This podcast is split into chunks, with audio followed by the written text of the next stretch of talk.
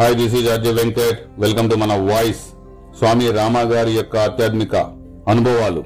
దూరం నుండి మా పట్ల కృతజ్ఞత గౌరవం చూపండి. అనే మాటలు అనేక హిమాలయ గ్రామీణుల నుండి వింటుంటాను.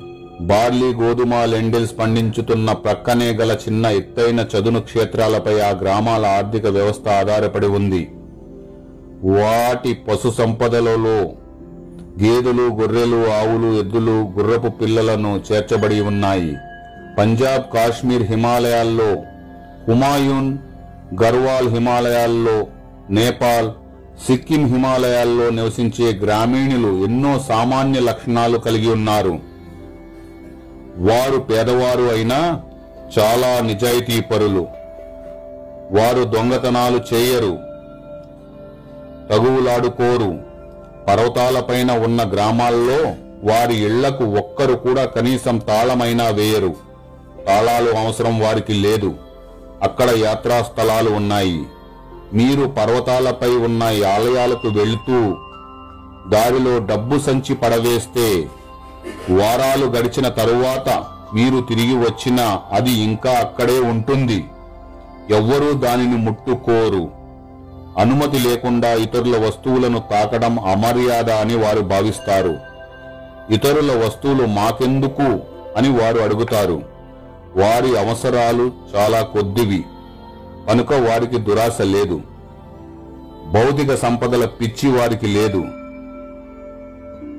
ఉప్పు దీపాలు వెలిగించుకోవడానికి కావలసిన నూనె కొరకు మాత్రమే గ్రామీణులు మైదానాలపై ఆధారపడతారు. ప్రజల నిరాడంబరం నీతివంతము సాధువైన అలవాట్లు వలన ఈ గ్రామ సంఘాలు ప్రపంచంలోని అనేక ఇతర సంఘాల కంటే తక్కువ అవినీతితో ఉంటాయి. అక్కడ జీవితం నెమ్మదిగా ప్రశాంతంగా ఉంటుంది. ప్రజలకు ఎవరినైనా దేశించడం ఎలాగో తెలియదు. దేశం వాళ్ళు అర్థం చేసుకోలేరు. ఈ ప్రజలు మైదానాలకు కిందికి దిగి రావడానికి ఇష్టపడరు.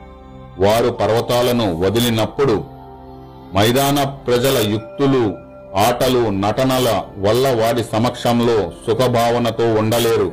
ఆధునిక సంస్కృతిలో ఎక్కువగా ప్రభావితమైన పర్వత ప్రాంతాల్లో మటుకు అబద్ధాలాడడం దొంగతనాలు ప్రారంభమైనాయి. అవి చాలా తరచుగా సంభవించడం మొదలయ్యింది. ఆధునిక సమాజం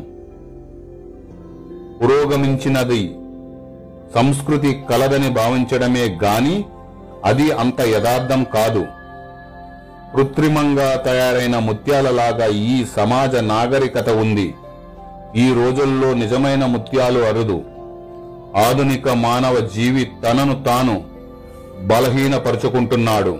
అతని యొక్క మానవ ప్రకృతిని మరలా మరలా నాగరీకరించి ప్రకృతితోనూ వాస్తవంతోనూ స్పర్శను కోల్పోతున్నాడు. ఆధునిక సంస్కృతిలో ఇతరులకు సేవ చేయడానికి గాక ఇతరులకు మన గొప్పని ప్రదర్శించుకోవడానికి బ్రతుకుతున్నాము.